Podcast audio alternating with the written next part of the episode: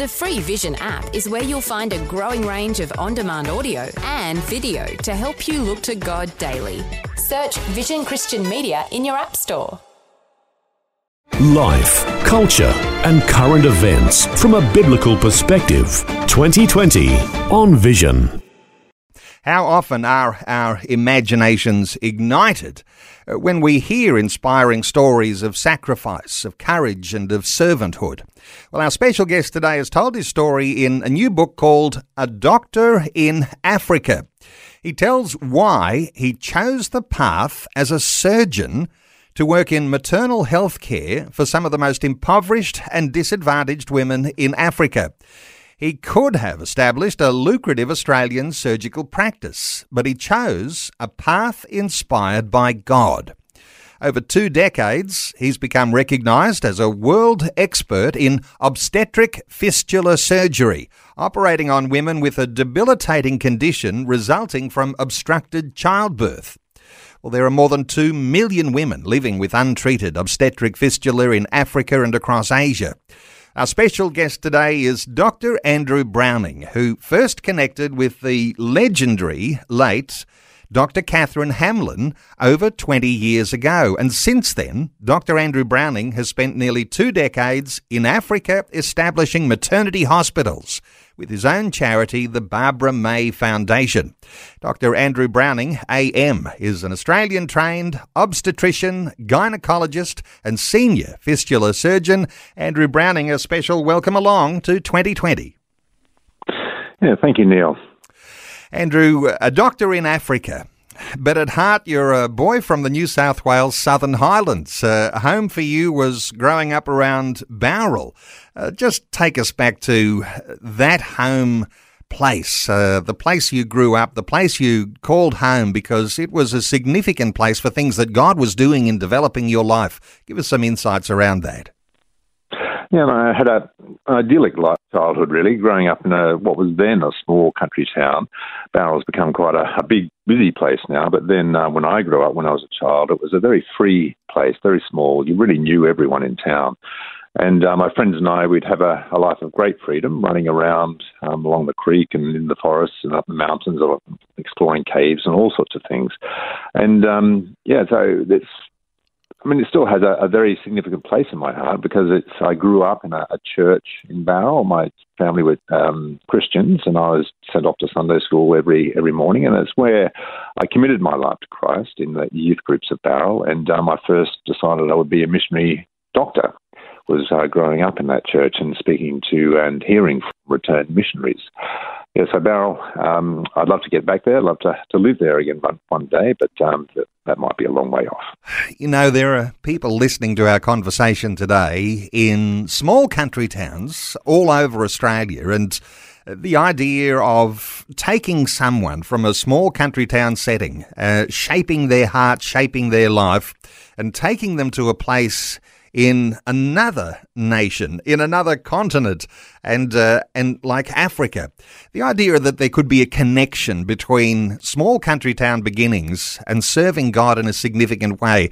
Do you often think about that? And uh, you know, obviously, you, you, probably marvel over the way God has taken you in that direction. But uh, for people listening to our conversation today, this is why your story is such an inspiration that God can take you from even a small country town setting and use you in a significant way. What are your thoughts uh, for the way God takes you from places like Bowral and puts you in places where you're really needed?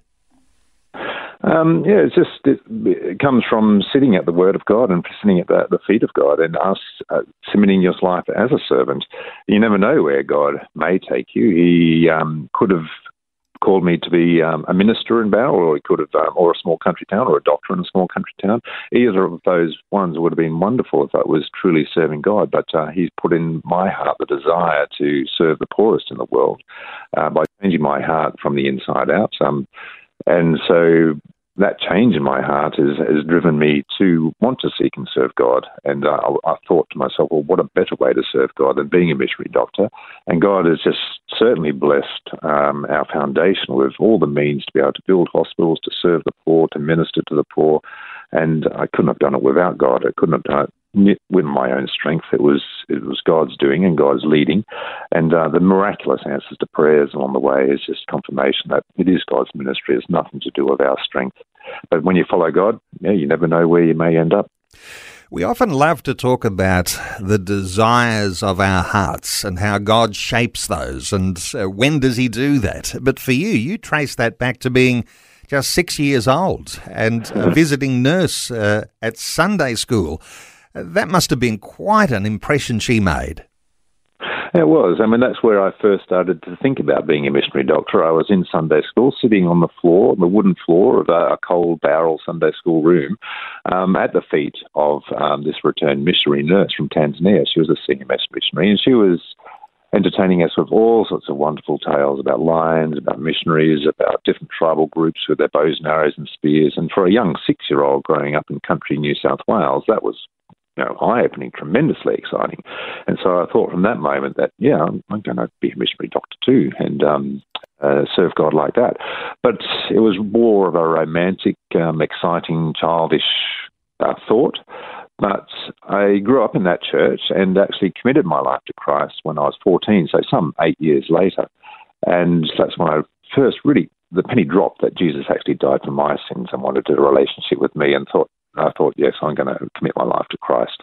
And Christ worked a miracle in my heart and um, and changed me. And then I thought those early thoughts about being a missionary doctor. That's probably how I would live my life. And so um, it was lots and lots of steps on the way. It wasn't always easy, of course. Um, there was lots of struggles, lots of doubts, times of great difficulty. Um, but God's coaxed me through, and um, here I am today. Some well, 30, 40 50 years later, uh, still trying to serve God uh, with the gifts that He's given me. It's helpful, isn't it, when you've got a family who are also inspired in areas of mission and areas of service. And uh, there's two very special women that you uh, do honour in your book, and that is your grandmother and one of your aunts uh, who served in really, really uh, tough situations uh, in other nations. Give us an impression here as to how much of an effect it has when you've got family members who've gone ahead and they've served in tough situations. Well, most of our, my father was one of eight, and uh, most of our family ended up serving the Lord in, in ministry or missions, uh, mainly in outback Australia. And uh, but my aunt uh, moved to Ethiopia uh, at the age of 22 in 1974.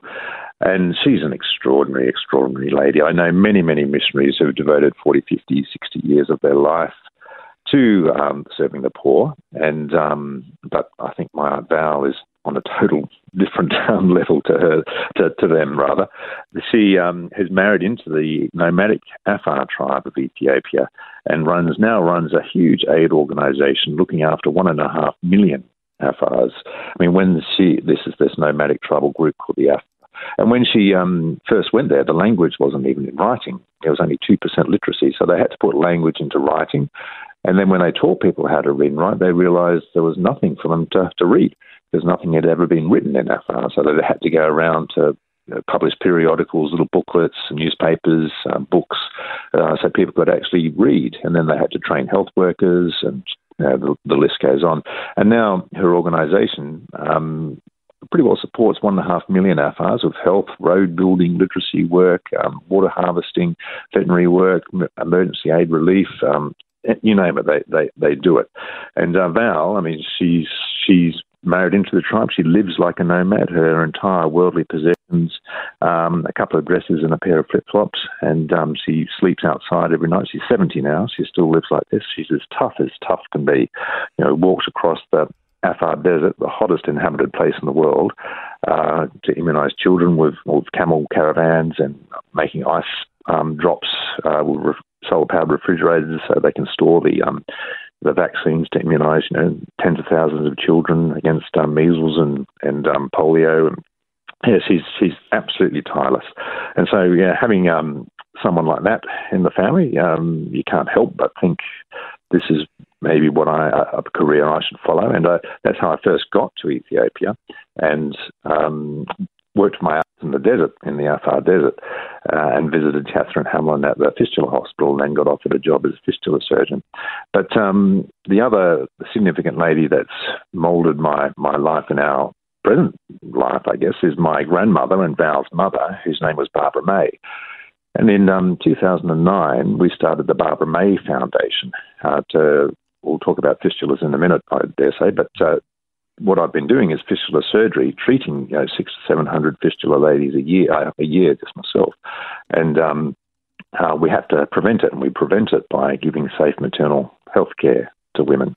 And I had to build a, I'd start a new charity to do that. So we started, called it the Barbara May Foundation after grandmother, my Aunt Val's um, mother.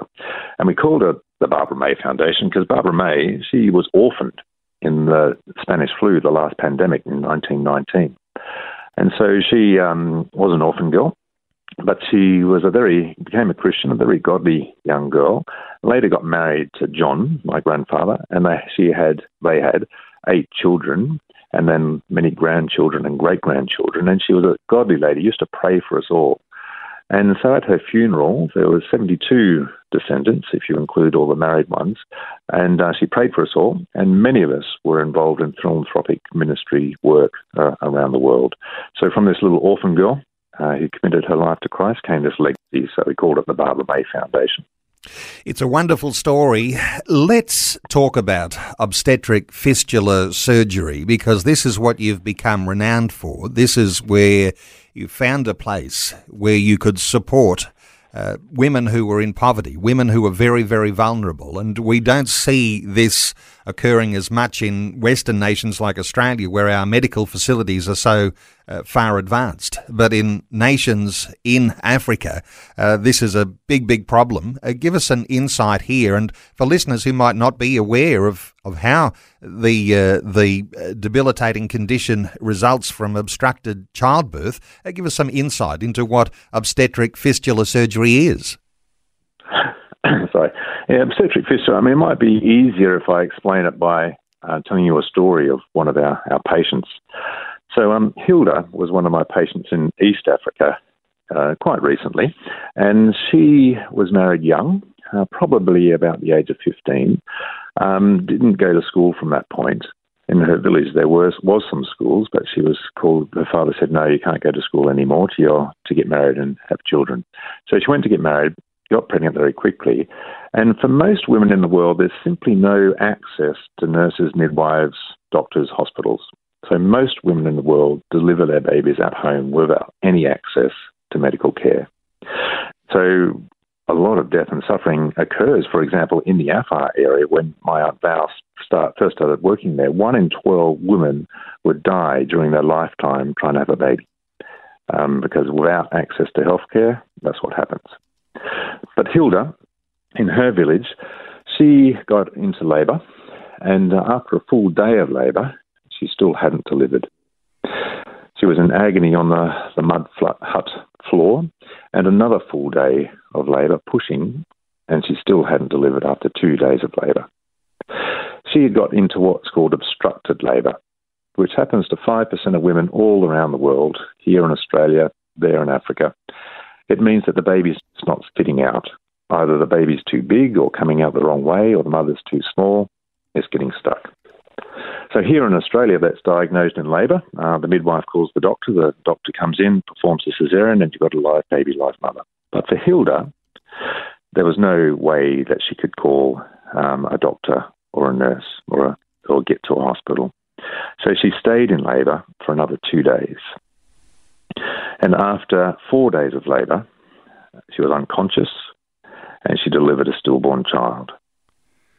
It took her two more days to regain consciousness, and when she did, she found out that she was leaking uncontrollably from her bladder and also her bowel.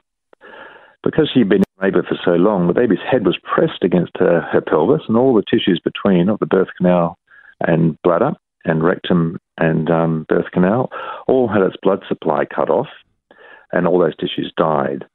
So after she delivered the stillborn child, all those dead tissues came away, and she was left with a big fistula or a hole between the bladder, outside world, rectum, and outside world. So she leaks continually.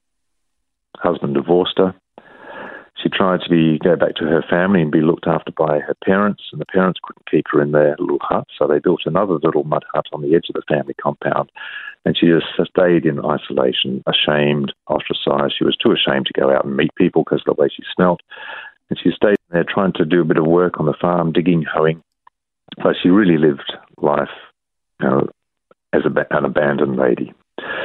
The family saved what they could, uh, sold some livestock, and eventually actually sold part of their farm to get her medical treatment. And over a course of 10 years, they took her to five different hospitals. But the doctors weren't trained in fistula surgery, so they were operated, she was operated on but not cured. So they'd become impoverished, they've lost all their possessions, and she's still not cured. And Hilda had thought about and even tried taking her own life because um, you know, she couldn't bear to live like this any longer. She was found by our outreach workers, and I first met her some three years ago, four years ago now. And um, the damage to her internal organs was so great it took three operations to, to get her better.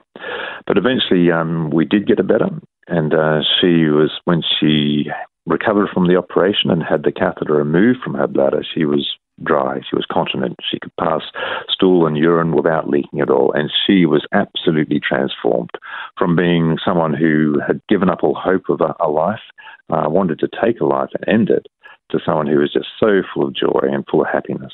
And uh, we give thanks to God for, for that cure, as Hilda did. But now she's actually become an ambassador for us. She goes out to the villages looking for fistula patients and she brings them to us.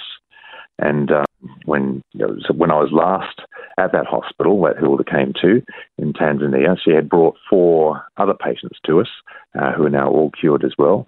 And I'm hoping to get back in July um, to that same hospital again. And I hear Hilda's got another couple of patients that she's found in the villages and she's bringing to us as well. So transformed, beautiful, beautiful lady. It is. And so that's what a it's a beautiful story, and uh, and since uh, that story with Hilda, uh, there's been seven thousand other women in Africa who've been uh, the beneficiaries of your good work, helping you make sense of life, culture, and current events from a biblical perspective. 2020 on Vision. Wonderful to have Dr. Andrew Browning as our guest this hour. His book is called A Doctor in Africa. Andrew, you have got uh, the highest recommendations uh, for your wonderful work over these past two decades. Uh, the preface to your book, written by none other than Her Royal Highness the Princess Royal Princess Anne, and then a foreword from Her Excellency Mrs. Linda Hurley. Uh, you've got uh, certain endorsements there from some of the most wonderful women in the world. Yeah, and I've been very blessed, and um, I think it's just a, a signal that um, that the women or people think this is important, which is wonderful. Uh, previously, I thought that the world has forgotten these these ladies with fistula, but obviously, it's um, not in, not forgotten, and women, uh, very important women, very influential women, um, haven't forgotten them, and they would like to promote the, the work as well, which I find extraordinarily encouraging. And there's a bit of a story behind Princess Anne and her preface that she agreed to write this for you.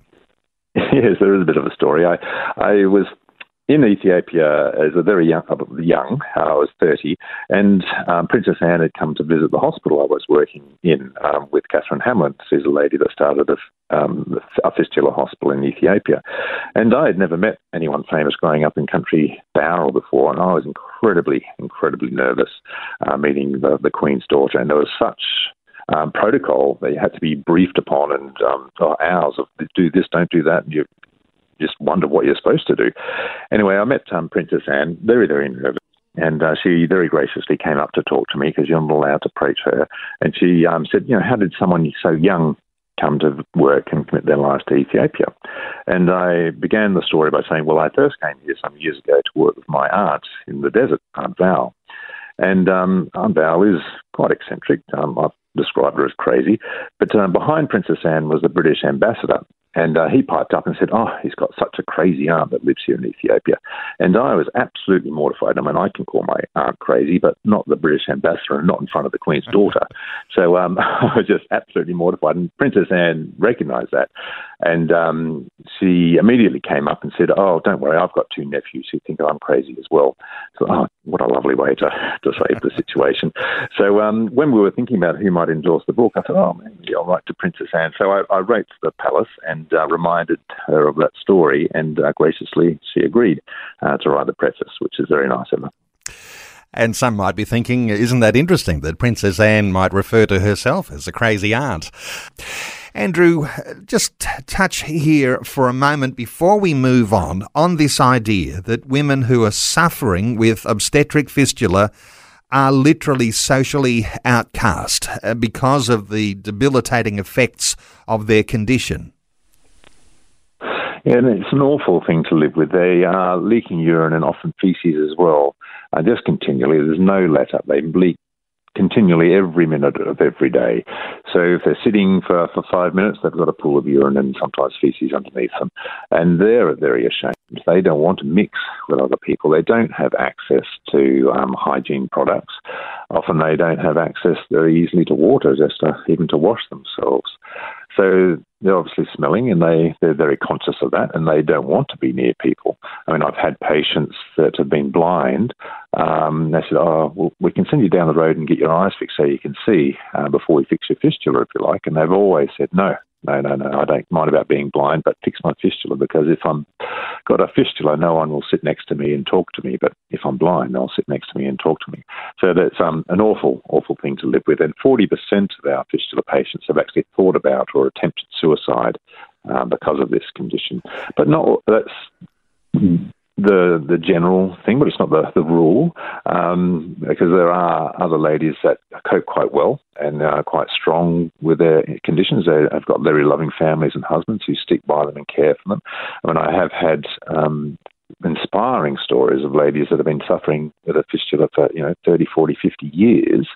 And uh, I remember one lady that was brought on the back of a husband. The husband carried her in uh, on the back for some days from the villages and uh, to get treated. And she'd been living with a fistula for, I think, 30 to 30, 40 years, uh, husband caring for her. And then he carried her on a back um, with her urine going down his back um, uh, to get cured. And thankfully, she was cured. And they both went back together. And the beauty is that after surgery, lives can be transformed. We're taking calls 1 800 316 316. Let's hear from Ruth in Victoria. Hello, Ruth. Welcome along. Oh, thank you so much, Neil. It's such a joy to, to hear Andrew. It's unbelievable. it is. And Ruth, what are your thoughts uh, when you hear a story like this? Oh, I'm just so inspired, and my dad is in heaven, and he's he's just dancing because my dad is Ray Weir, and he was your minister at St Jude's at Bowral All right, okay. Well, that's a nice connection. Because I've got the app, and oh, I was absolutely over the moon. And I'm thinking about Dad because you remember his personality, and your dad was his warden, and oh, Dad was such a missions man, and he's just dancing all over heaven. I'm just, it's so wonderful. God bless you, and Stephanie, and the family, and the ministry. Oh, this is amazing. What yeah, a uh, beautiful I mean, there's been many people there's been many people that helped me along my Christian faith, and your father was certainly one of them. So thank you. Oh, bless you, Andrew. Bless you. Bless the ministry. It's really, really exciting. Yeah, and the book. Yeah. Ruth, Thanks. wonderful to hear from you. Thank you so much for uh, picking up the phone and establishing that connection. And uh, I know that there'll be listeners all over Australia who feel something skip when we hear your story, Andrew. It is magnificent. And over this past couple of decades, all the time that you've put into not just being there to do the surgeries, but also with a bigger vision to develop the Barbara May Foundation and building maternity hospitals in countries around Africa. And uh, I wonder whether you can give us an idea just where things have gone with the hospitals that you've been able to establish. Yeah, so yeah, and again, God has richly blessed us uh, to be able to do what we have been able to achieve. And um, I was working with Dr. Catherine Hamlin for 10 years in Ethiopia uh, after her, shortly after her husband died, and doing purely fistula work, but I saw the need to do more fistula work and prevention and take what actually she and her husband had started in Ethiopia and spread it to the rest of Africa. So that's why we started the Barbara May Foundation to do more prevention work and take what she has started in Ethiopia and take it to the rest of Africa. And we've also been able to establish fistula units in places like Nepal and India and Bangladesh. So um, yeah, the work has certainly certainly spread. And primarily, we we um, treat fistulas, but uh, our our bigger work um, is fistula prevention. And we do that by building maternity hospitals and training people in the villages how to detect someone in trouble in labour and then refer them to the hospital. And the first place we did that was with my aunt Val in the Afar Desert. As I said earlier on in this interview, one in 12 women were dying from pregnancy in that area during their lifetime. And the problem was that the, the only people attending deliveries in the villages was older women whose only qualification was that they had had a child themselves and, and survived. So the other ladies in the village said, Oh, you must know what to do. Here you go. Here's, you deliver everyone else. But they'd never been to school, and a lot of what they were doing sometimes was harmful because um, they were just uh, practicing by superstition or traditional beliefs and certainly had no scientific background. So Val trained them in what not to do and what to do and equipped them uh, through funds through the Barbara May Foundation to deliver safely in the villages. And she actually got the death rate down from 6,000 women dying to 100,000 deliveries to um, 550. Um, and that cost next to nothing, $50 to train a, a traditional birth attendant and $1.50 to equip one. And um, but there were still 550 women dying per 100,000 deliveries, and that's far too many. In Australia, it's about seven, seven to 10. And so we had to build a hospital. So um, we had nothing really, had no money. We had the foundation just started, um, but all we could do was pray. And just miraculously, um, one old colleague, friend from Bowral rang up and said, I've given a bonus. I'd like to give it to your projects. And then a, church in Broken Hill, of all places, said, Well, a, a man's just sold a business. We'd like to give it to, to one of your projects. And there we go. That was our hospital built in uh, the Afar Desert of Ethiopia. Um, we still have to do the running costs, and um, which we do for the Barbara May Foundation for the generous donations of people in Australia. But um, that hospital has saved countless, countless lives. But um, we don't just do it just for the physical saving of lives either. We do it because we love God and God loves us, and we want to share that with our patients. And so we've got a, a thing called the Mega Voice, um, which is a little solar powered device that's uh, made by um, a, guy called Tom Tresidder uh, founded this company and then directs it now. And they've given over a million, I think it might be two million now, of these mega voices around the world, little solar powered devices that has the Word of God on, uh, the life giving Word of God, but also um, we've been able to put health messages on these little devices as well. And so we give these little devices to our patients so they hear of God's love for them and uh, some important health messages as well. And they take them back to their villages. So it's a wonderful way to get God's work out. And God certainly works some miracles. If I've got time for a, a one particular story to illustrate, yes, um, Neil. Yes. Yeah. So I mean, um, a lady called Agnes. Uh, she's a wonderful lady. She actually got a hip um, a fistula from a hippopotamus, which was very unusual for us. He was gathering grass beside a lake, and a hippo came out of the lake, knocked her over, and trod on her pelvis. So four tons of hippo going through her pelvis, which completely shattered it. She just crawled home uh, and lay on the floor of her hut for, for three months and just wasted away. The bones of her pelvis had severed her bladder, and so she was leaking urine. And um, so she was eventually found leaking urine and thought, oh, the people who found her said, "Oh, we better get you to the fistula hospital um, in in Eastern Africa that we had." And so she came to us, but she was given up hope. Um, the, the bones had severed her nerve to her left leg, so she was paralysed. She had the fistula. She had pressure sores from lying on the mud floor of a hut in urine for those three months down to her bones. She had lost so much weight. Uh, she was ready to die. So she was refusing to eat. She wouldn't even speak to anyone or look anyone in the eye. So we really didn't know how to what to do for her. So all we could do was pray. speak with her. Our chaplain spoke with her as well, and we gave her the mega voice. And she listened to God's love for her in the mega voice, and she was absolutely transformed. Um, just, just spiritually, just her whole heart and her the joy in her face um, she must have given her life to Christ, and Christ changed her, her heart because only Christ can do that. As doctors, we can maybe tinker around with some physical things, um, but only God can change people's hearts. And I'm sure that's what happened to Agnes. She was absolutely transformed. And God really worked a miracle on her because six months later, she was not only transformed in her heart, but she walked out of the hospital uh, completely cured from her fistula as well. And we just give thanks to God for that. And um, God is working miracles and He's touching people's lives. And it's such a, a privilege and a joy um, to be part of that, to be His servant. And when women are so socially outcast uh, with obstetric fistula and they go back to their village, no doubt it's almost miraculous that they are transformed in such a way. So they take that MegaVoice back to their village, and it's got the health messages, but it's also got the gospel messages, and uh, people are being impacted by that.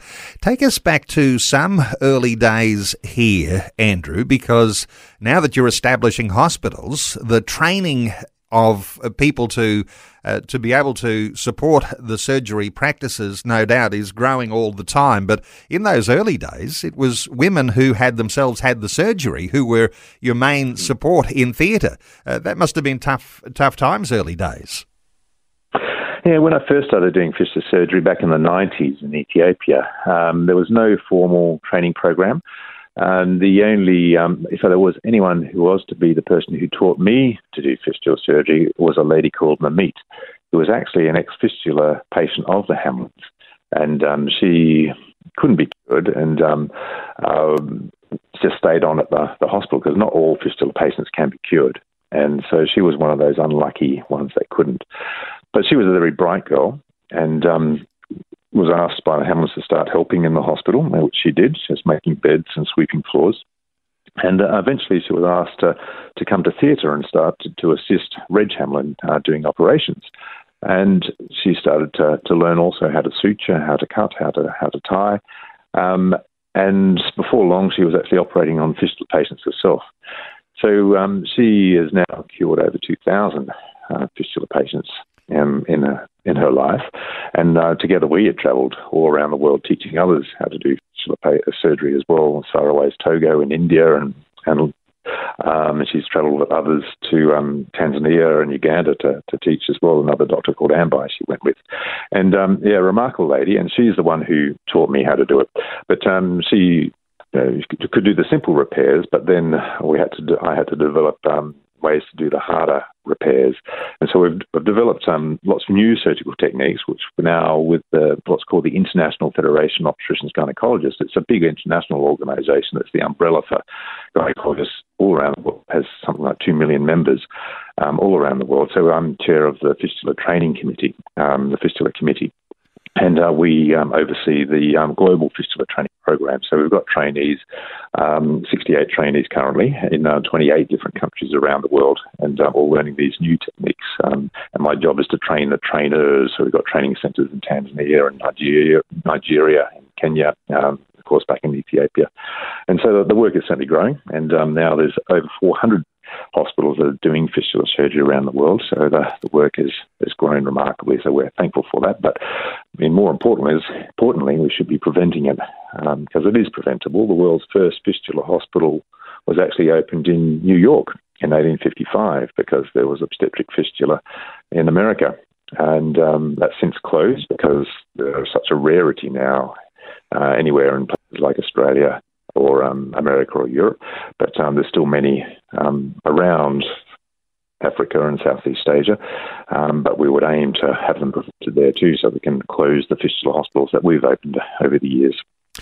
Andrew, I mentioned in our introduction how you could have chosen to open your own surgical practice here in Australia. It could have been a very lucrative career for you. And, you know, going back to age six and a seed sown into your own heart and uh, moving towards this idea, God plants a desire in you that you'll serve Him in mission in Africa. You could have chosen a lucrative career. And I know that there'll be listeners who might be thinking, uh, well, you know, did you make the right choice? How do you feel? I mean, it's been a hard road, hasn't it? Uh, you could have had it a lot easier if you'd have just stayed home. How do you respond when people think about, you know, a surgeon and the choice to serve God rather than to just do something in your own backyard? Well, when you commit your life to Christ, Christ changes you, doesn't he? And um, I mean, God has never commanded us to go out and make lots of money, uh, but He's warned us uh, about the, the perils of having lots of money. And I think if I was having a career back in uh, Australia, I think I probably w- would have forfeited and become quite wealthy perhaps. I, I would have forfeited something of my relationship with Christ. There's a, a wonderful verse in Proverbs. that says, um, Give us today our daily bread. Do not give us too much. Otherwise, we might disown the Lord and say, Who is he? And it is true. I mean, the, the wealthy nations um, generally turn their back on God because they have everything. They have heaven on earth here. But we never have that problem in, in places around Africa where I live. Everyone believes in a God and everyone is crying out to a God, and their, their faith is so real and vibrant. It's, um, the blessing of that is far outweighs any sort of material material blessing.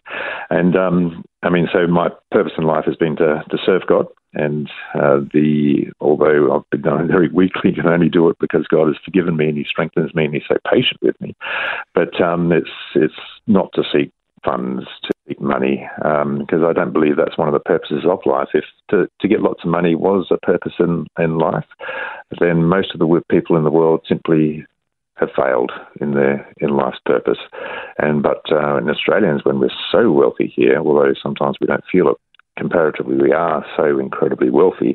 But uh, depression, anxiety, broken marriages, broken um, sad lives is, is rife. It certainly hasn't brought happiness or contentment. So clearly, the accumulation of wealth is not one of the purposes in life, but I've, I've found it to be seeking God with your whole heart, soul, and mind, and uh, to love Him and love your neighbour as yourself. That's what um, gives meaning to, to life. When I give the website in just a few minutes, and some listeners will be thinking, I need to hear how I can be a supporter of that work, the Barbara May Foundation. I'll give that website in just a few moments, but it's not just money people can give uh, no doubt there are opportunities for people to serve in mission if they're in connection with you. What ways are there that if people connecting with you today, Andrew, uh, could actually get on a plane and be in Africa when the opportunity presents itself to be a support on the ground, in the field, uh, serving in your hospitals? Is that opportunity there? Yeah, that opportunity is there. Not currently um, with the, the, current travel restrictions, but we have uh, had many volunteer obstetricians and midwives. That's what we need in our hospitals. Um, come over and um, train and, and work alongside our staff. And our staff are remarkable. Our midwives in Ethiopia and Tanzania, and uh, we're about to open, in conjunction with the Lutheran Church in South Sudan and America, we're about to open a, um, a new maternity hospital in South Sudan in June next month, uh, which is very exciting. So we've got uh, hopefully an Australian midwife coming over and a Dutch midwife coming over to uh, help us there. So yes, we do need obstetricians and midwives to, to come and serve as, as volunteers. Um, the longer the better, of course, because the longer you are, the, the more you learn the culture and the more you'll relate to the people and, and understand how things are done. Um, and you really get the love and respect of the people. And that's when you can really serve and um, make a difference and feel part of the, the ministry. Some might be thinking, is it safe? To serve in Africa. And as you say, you can't get there right now because of COVID. And I don't know whether you've got a very quick uh, little update as to the sorts of things you might be hearing about COVID in African nations. But uh, but this idea generally, uh, is it safe to go and serve in Africa? Uh, what are your thoughts for listeners who might be thinking, I could do something here? Yeah, the um, um, first of all, the, the COVID situation. I've just been very blessed. The government's given me permission to leave several times during the coronavirus pandemic, and I was just out of quarantine about three or four weeks ago, and hopefully going back in a, in another four weeks' time to South Sudan and Tanzania. Um, yeah, the coronavirus is there and um, it is is taking its toll. Nothing like the scale of India, Nepal, and America or, Italy, Europe, Italy, um, but it, but it is there, and it's a concern. Um, but also things like malaria are a concern in Africa, which takes about two to three million children um, die of that every year, or six thousand children die of um, waterborne diseases giving diarrhea. Um, every every day, six thousand children die. So there's many many things of health concerns um, in Africa. Um, but is, it safe? Uh, there are times when I've gone to places like Sierra Leone or into Congo or um, um, uh, in Somalia, Somaliland, where perhaps it wasn't 100% safe, but I, I don't think that's the right question to ask. I think the right question is what should I do to serve the Lord? What's the best, what's the right thing to do? And uh, clearly the right thing to do was to go and, and serve the poor in those situations. God has chosen to, to look after me, protect me so far. Um, but maybe there will come a day that I, I you know, might get into real danger or even die doing what I do. But um, I don't think that should stop you from serving God. After all, I don't think Christ on his way to the cross was asking the Father, "Is it safe?" Um, he gave his life for us because it was the right thing to do and to bring us to a relationship with Him. You are still young enough to have a whole lot more in a second volume of your uh, book that you've written. Uh, you're back home now. There are some family reasons for that. You've got children who've grown up and uh, their education is uh, at hand at the moment. You can't get the sort of education that you'd like to see your own children enter into, uh, no doubt, in Africa, but they're back on home soil for a season. Yeah, they are. I mean, we, my wife um, is very hardworking lady, and um, she built two schools to send our children to, first in Ethiopia and then in Tanzania. So our children went to those schools as a primary school, but high school is a different matter. And we, we could have sent them to a, a boarding mission school in Kenya, but many other family reasons, we decided to, to return home to Australia for high schooling. And so they're, they're going to high school back here in Australia now. Um, and I'm commuting back to Africa and running the charities from Australia uh, while I'm here. Yeah, so I don't know what will happen in in the future. Uh, it's in God's hands. I would like to think that after the children are, are through with education, I might move back permanently again, but um, that's still a, a few years off. Uh, but in the meantime, I'll still still keep commuting back as much as I can and um, teaching and operating and supporting our hospitals and, God willing, um, uh, uh, expanding our work as well, perhaps.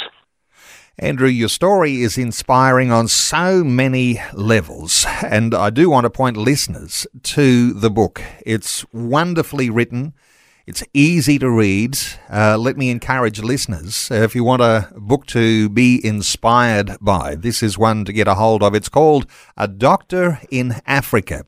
Our guest is Dr. Andrew Browning, and you'll be able to get that book from everywhere you find good books. And if you simply remember to Google A Doctor in Africa, Dr. Andrew Browning, you'll be able to get a hold of it. But let me ask you uh, just as people go to the Barbara May BarbaraMayFoundation.com website, uh, there's an opportunity there, no doubt, to be a financial supporter of the Barbara May Foundation. We were talking about how people might connect on all sorts of different levels, whether you're uh, working in obstetrics or nursing and uh, all sorts of other ways people might be able to support. Uh, so, Andrew, you're encouraging people to make connection with you because when borders open and opportunities arise, there'll be opportunities for Aussies to get involved here. Absolutely, And but in the meantime, too, I mean, fundraising is always a, an issue for us, and it doesn't cost a great deal. It's 200 Australian dollars provides all we need to have a lady have four clinic visits during her pregnancy, or blood tests and ultrasounds, a delivery in our hospital, including a cesarean if she needs one, and the postnatal visit, um, all cost 200 Australian dollars. So not a great deal of money uh, for all of that, and the results for our pregnant ladies in our hospitals are the same as you'd find in the hospitals here. I think that's money well invested and it often saves women, babies' lives and women's lives and stops a fistula from happening. Um, but prayer also, we haven't been able to do any of this without prayer support from our supporting churches and um, our Christian brothers and sisters.